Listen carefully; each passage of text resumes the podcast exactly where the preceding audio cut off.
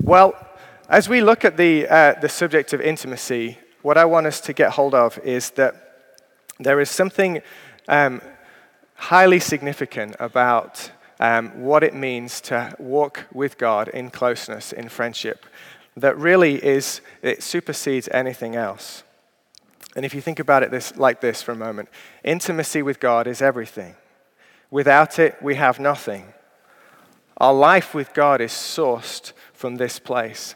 And Christianity doesn't work unless we discover how to live in friendship with Jesus.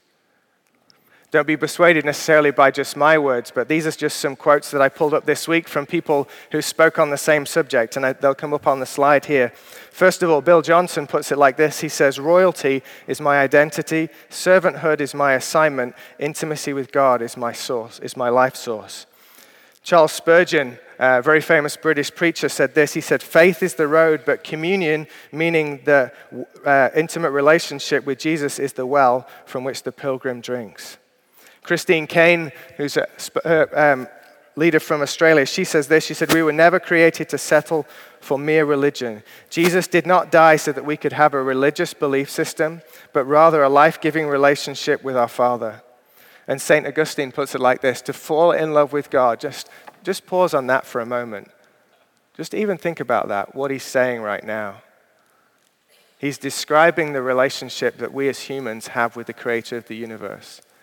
And look at the languages he, language he chooses. This is one of the early church fathers. He said, To fall in love with God is the greatest romance, to seek him the greatest adventure, to find him the greatest human achievement. And you know, the scriptures, they're full of examples, of expressions of intimacy with God. And this morning we're going to look at Psalm 63, and we'll look at the first eight verses, and you can turn there. And this is um, a psalm that King David wrote. It's a psalm that um, is believed that he wrote out when he was in the desert. And it could have been a time when he was fleeing from um, the, the armies of Saul, or it could have been actually a later time when Absalom was chasing him down. But either way, he's alone, he's in the desert, he's not in a great spot. And this is a psalm that he wrote um, to, to God as an expression of worship and his relationship with him. It says Psalm 63, verse 1 You, God, are my God. Earnestly I seek you. I thirst for you. My whole body, my whole being longs for you in a dry and parched land where there is no water. I have seen you in the sanctuary and beheld your power and your glory. Because your love is better than life, my lips will glorify you. I will praise you as long as I live, and in your name I will lift up my hands. I will be fully satisfied as with the richest of foods. With singing lips, my mouth will praise you. On my bed, I remember you. I think of you through the watches of the night. Because you are my help, I sing in the shadow of your wings. I cling to you. Your right hand upholds me. You know, there are many expressions of intimacy that we could talk about and we could see here in this psalm that David is describing. But actually, this morning, I want us to focus on two particular things that express this intimate relationship that David has with the Father. And it's a way that I think that God wants us to um, recognize as a community this morning. And that is the presence of hunger and the reality of encounter that there is a hunger in David that is coming through from this place, and there is this recognition that David is a man who has encountered God. He's a man whose life has been shaped by experience with God.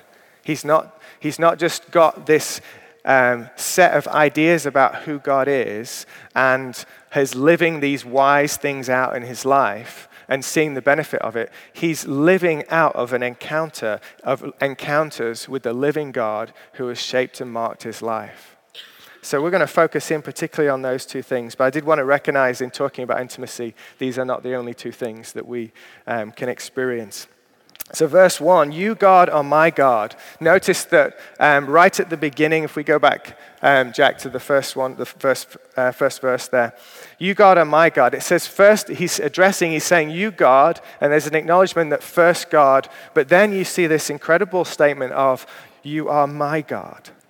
And you don't make bold statements like that, that unless you've had an experience of knowing this God. It's personal, it's real. And then notice how he immediately he, he moves into this earnestly I seek you. Um, my whole, I thirst for you. My whole being longs for you. You know, in some translations, the New King James, the King James translation uses the word early instead of earnestly, but you can see really the context here. The meaning is it is about this yearning. It's about this longing for the presence and the person of God. And there, David uses the imagery of being in the desert and water to capture the emotions. But what I think is remarkable about this, and what you kind of, what, like when, when you pause and just, this is quite a familiar psalm, I imagine, to many of us, but when you pause and just think about this for a moment, there's, a, there's something like really incredible about this. David is in the desert, he's being pursued, he's, he's, he's isolated, he's lonely, his circumstances are not good. But what comes out of his mouth? What is the cry of his heart?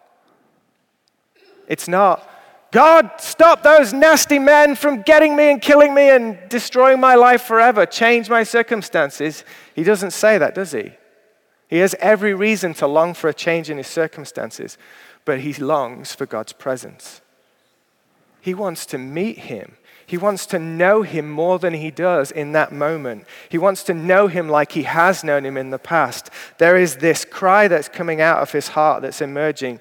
In the testing of the desert, what came out of David was the cry in his heart for, I have got to know you more.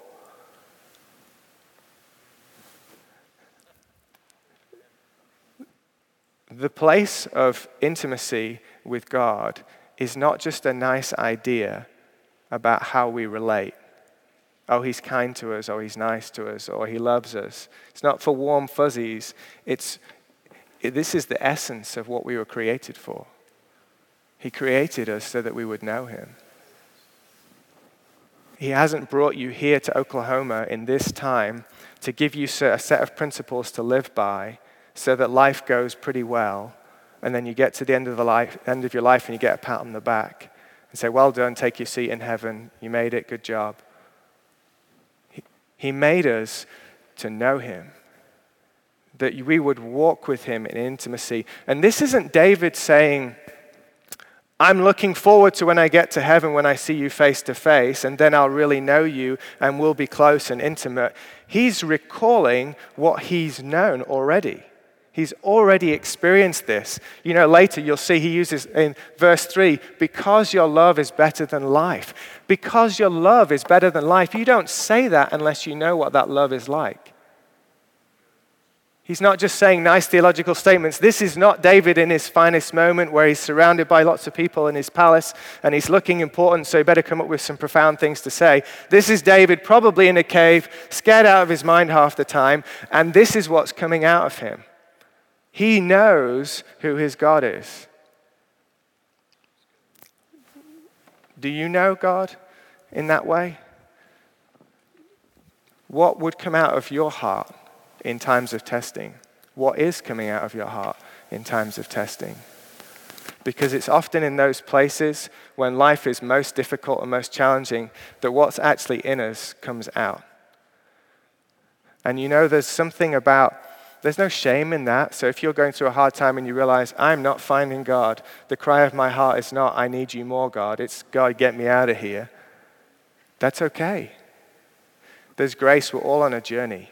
But what, but, but what David is revealing here is there is a way to know God that means it's better than whatever circumstance you're in. Regardless of what you walk through, knowing God is better than all of it. Am I communicating? Hopefully. You know, recently I've been finding that uh, my desire, my passion, um, if you like, has, has not been what I wanted it to be, what I want it to be. I found myself wrestling with Paul's conundrum, you know, in Romans 7:15 when he talks about, I do not understand what I do. I do, for I, what I want to do, I do not do, but what I hate, I do. And there's something very real about Paul in that place, isn't there? It's like, I know what I want to do, but there's something in me that doesn't want to do it. And I've been just confronted with some of my own uh, limitation, my own weaknesses, and my own lack of passion. And I found myself just recently, I was incredibly distracted and not able to do the things that I was supposed to be doing and what was before me. And after one particular discouraging day of this, I just found myself driving home and saying to the Lord, What, what is it? What is it that's going on here, Lord? I just began to, to pray, Lord, I'm sorry for wasting my time and being distracted today. And I just began to cry, and I didn't know why I was crying. And uh, I just heard him whisper to me, He said, You're lonely. And uh, part of the loneliness of what he was talking to me about was um, I was not letting people know about how I was doing. I was just kind of living with a level of superficiality. So, you know, I remember the, it was a revelation to me to realize that this, the, the struggle that was taking place for me was actually because of a lack of intimacy in my life, with God primarily, but also with other people. So that the loneliness was the reason for my lack of passion and effectiveness. You see, intimacy with Jesus is the fuel for passion to live. It's our source for perseverance. It sustains us in our calling. When all the external motivations they fade away, the sweet, unrelenting strength of the Father comes to us through intimacy with Him. And you know, as, as I was in this moment in my car, um, I, just felt the Lord drop this phrase into my heart, and He said, uh, "I want you to do a truth fast." Now, that's not fasting from telling the truth. That's learning to communicate truth more openly than I had been. I hadn't been lying to people, I just had not been forthcoming. And so I had this thought okay, I'm just going to start giving it as it is. it felt really risky to me uh, to start doing this. And so um, I talked to Jennifer at home and we, we had this conversation. And, um, and then I found myself the next day, I was in the office and I don't know if Mike Klein is in the room. Is he? Mike, wave at me if you He's with the kids. Oh, well, he can hear about this later. But Mike works on staff with us. And uh, I was in the kitchen. I walked in, and Mike walks in. He says, Hey, how you doing? And I was like, Okay, here we go. and I just stopped, and I didn't say, Great, doing all right, you know, getting there, whatever the usual nonsense. Um, and I just said to him, I said, Well, actually, not that great. And uh, we just stopped for a few minutes, and he just it was so interesting to me because immediately his demeanor changed and he turns to me and he's real present with me and he just listens. And he takes time in his day just to stop. He gives me a hug at the end of the conversation and leaves me to it. Later in the week, he sticks his head in my office and just says, Hey, how you doing? And I just said, Getting better, getting better. And so, but what was, what was really telling for me was that it shifted the dynamic in our relationship. Suddenly, there was a different level of intimacy in our friendship.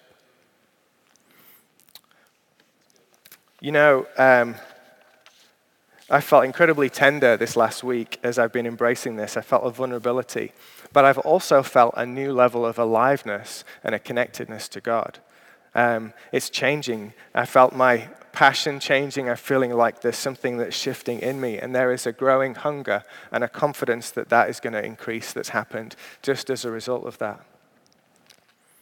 You know, the revelation for me about loneliness, I wanted to just take a moment to pause on. So I've just put this, um, Jack, if you put that slide up that says about loneliness, and really you can read this as um, loneliness, or you could read it as feeling alone, or even missing some intimacy in your life. Um, and these are just some things that uh, some other person mentioned to me that may be relevant. They're not anything to do with my own experiences not really. These are, these are my personal list of things that I have realized were signs for me of what was going on. So I just want to be real with you for a moment and just share. So, a desire to escape, maybe into TV shows, books, or other entertainment. The increase of wanting to just eat more enjoyable food and drink to comfort emptiness. Feeling discouraged about resolving hard conversations that are important. In other words, not wanting to have those conversations because there's a lack of confidence there in me feeling misunderstood by those closest to you. This can be an important one. If, if you're experiencing that in relationships, you may find that um, there's a disconnect and there's some not feeling understood, and that can affect our sense of intimacy. Aware of how your own limitations or weaknesses are affecting those you love, not consistently loving them in the ways that they need. That may just be for me and me to be transparent with you, but if that relates in any way, I hope that's helpful to you. But what I would encourage you to do is that if you recognize some of these things, Praying and asking to be hungry and to, for passion to come and for intimacy to increase is an exercise of faith.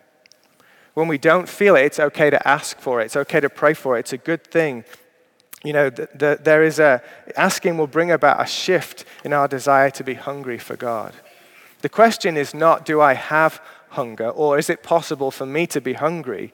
Um, it's really about, we were made to desire. So, what are you desiring? Where are you directing your desire? I'm tempted to ask you at this point to turn to the person next to you and say, What are you desiring? But I'm not going to do that because that might be a little awkward. So um, we won't do that, but you get my point. And lastly, it's possible for us to get to a point where desire dies, where we literally feel like it's gone dormant in us, and that passion and intimacy, just for whatever reason, just there's a flatness there. And I just want to acknowledge that because if you're in that place, um, that can be a hard place. And sometimes there are reasons why we end up in that place. It may be that there's been a sense of, there's been ongoing things that are unresolved, there's been disappointment that you haven't seen changes in.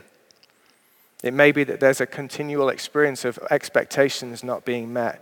Or you may just be confronted with the fact that you're failing in areas where you don't want to be failing. And it can leave you numb and it can leave you feeling in maintenance mode. But you know what? The good news is that we are dealing with a God who specializes in resurrection. No matter how dead you might feel in your heart, you are never too far away from God to reach you and to resuscitate you. Psalm 139 says it amazing. You know, verses 11 and 12. Surely the darkness will hide me and the light came, become night around me. Verse 12. Even the darkness will not be dark to you and the night will shine like the day, for darkness is as light to you. And we're going to take some time just at the end to pray for one another. And uh, if this has been resonating for you in any way, we'd love to pray for you. And then, just as, in, as, um, as a way of finishing, I want to just turn and look at the place of encounter for a few moments and the significance of encountering God you notice, and I referenced this a bit earlier in verses 2 and 3 of Psalm 63, it talks about how David is saying he's seen him in the sanctuary and he's beheld his power and glory. Because your love is better than life, my lips will praise you. Encountering God is a normal part of Christian life.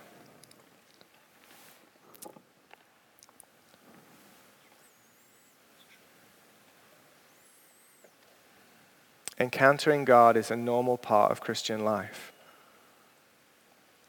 It's also essential to knowing God, to really knowing Him. And it's the times of encounter that become landmarks in our faith on which we're able to build, on places where we can cling when times of trouble come. David's prayer reveals that God is a God who encounters, who comes into our circumstances. He meets us, He shows up, He heals us, He reveals Himself to us. He's the God who rescues, He's the God who speaks, He's the God who comforts, He's the God who comes close to you, He's the God who restores you and saves us when we're broken. This is who God is. Psalm 63 is like an Ebenezer from David. It's like this memorial stone. It's like this I remember who God is. This is who He is. And I've seen you do it before, and God, I'm believing that you're going to do it again. I'm believing that you're going to meet me in this place and that I will know you in new ways.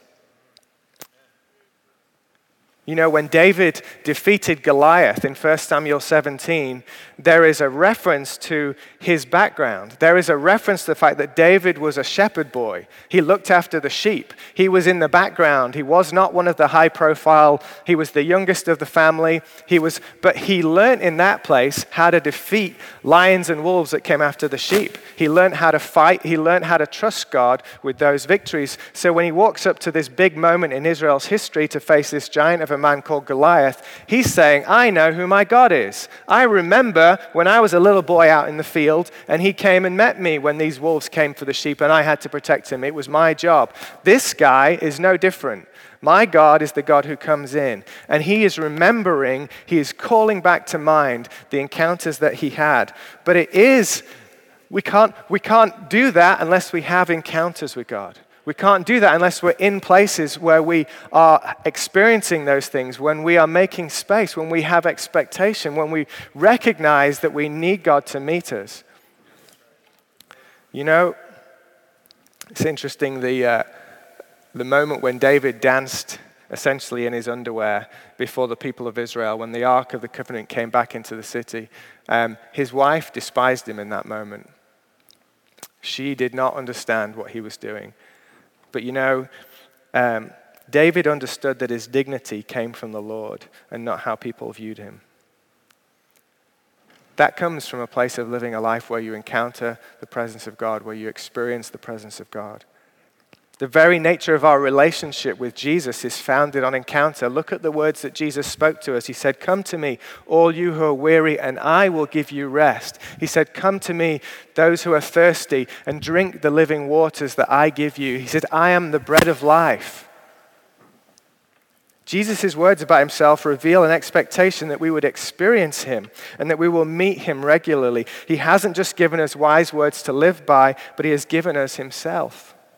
The Apostle Paul encountered God and it ruined him for anything else. It totally 180 his life and he lived differently because on the back of a horse he met Jesus and saw him and he was undone.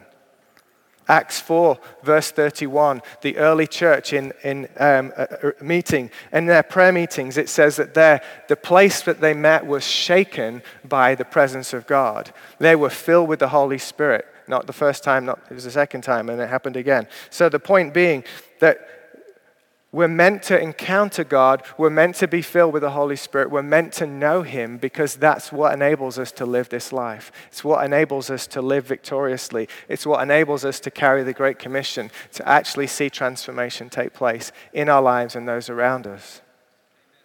Heidi Baker, a well known missionary in Mozambique, was burnt out by ministry in that nation, by the poverty, the needs were overwhelming. Until she had an encounter with God, and for days she couldn't move by herself as she lay in God's presence. You know, after that period of time, revival followed in that nation. Churches were planted, hundreds of orphans found families and homes because of the ministry that God gave her and her husband. I could go on. Time and again, the people that we admire from history are people who've been marked by an encounter with God, their lives sealed with an unmistakable touch from Jesus. Encounters are God's, a part of the, encounters with God are characteristic of intimacy with Him. It's meant to be part of who we are. How are you doing, church? How are you doing? When was the last time you had a moment with God and you knew I just met with God.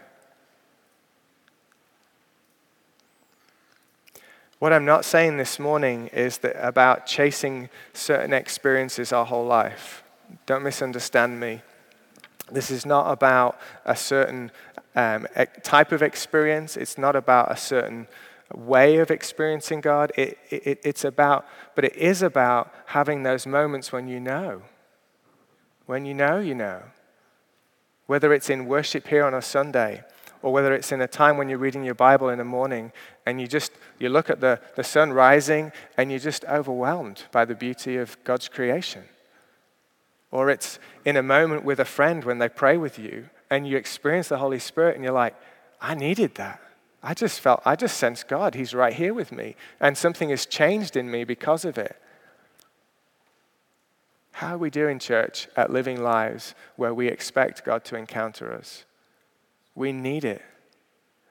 We got to, exp- and you know, forgive me if this is super obvious. He actually likes to encounter us. He really does.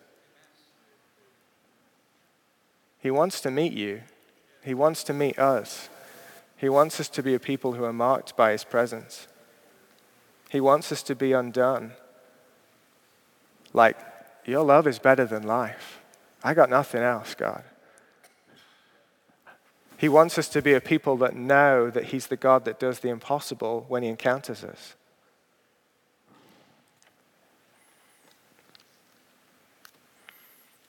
I need to land this thing.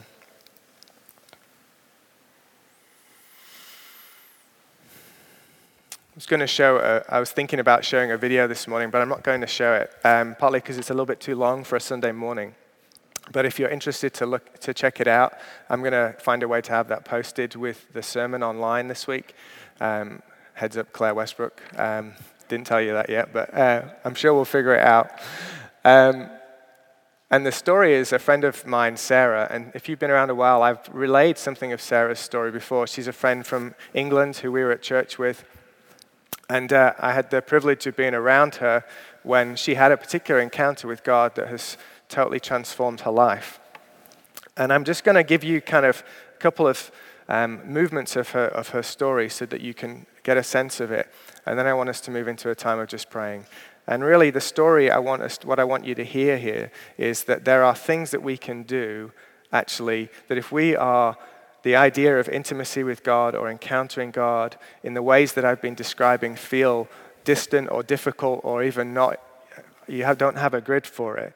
I hope that this story will help you to feel some of that so that you can think about how it might look for you. Sarah's story, in a nutshell, is that since the age of 14, she suffered with depression but had um, some significant seasons where life was going well. And in particular, she had a really sweet relationship with God in, in the place of worship. She was a very gifted singer. She was part of the worship team at the church that we were at. Um, but through difficult, through a set of circumstances, really from about the age of 21 into her early married life, Sarah encountered more and more difficulties with depression. Um, she became um, it became really difficult for her. She tried lots of different things. She did counseling. She had some inner healing type prayer. And she would say in her own words that she became very disillusioned. She became cynical and hard hearted. Church became really difficult. The idea of talking to God just felt just hard and costly. And uh, we hosted a conference in 2007 I was really looking at the subject of the Father heart of God. And Sarah said in, to me in this, in the video, you'll hear her say this, she described how it was really a last resort for her. So she came to this conference and she said at the beginning she was just sat there feeling very judgmental, thinking, these people, they're just making it all up. This is, you know, this is not real. In a moment, she had this experience really where um, God brought conviction to her heart. And this is key to know is that she realized that what she needed to do, she had to start repenting. And so God just led her through a process of repenting for lies that she believed about God.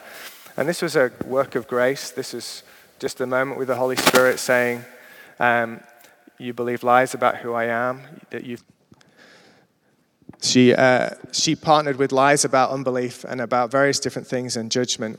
And as she did this, God met her in a really powerful way and brought freedom to her. She described it as, as there was some deliverance for her. Anyway, there was a break after this session, and she went home and she said there was lots of snot and lots of tears. But she went home and then she thought, I've got to go back, but I don't want more of that. That was hard.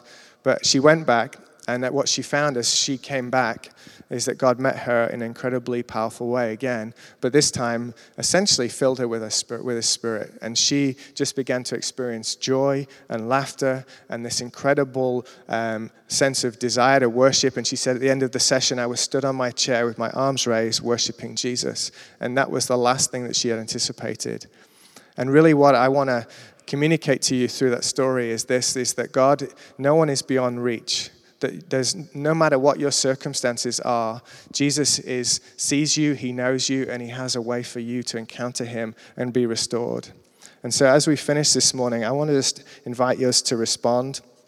Um, and what I, may ask Connie to come and help me here for a second, but if the band could come back, and if you're on the ministry team this morning, or if you're, I think Todd is serving communion, if you would come forward and make yourselves available, that would be great.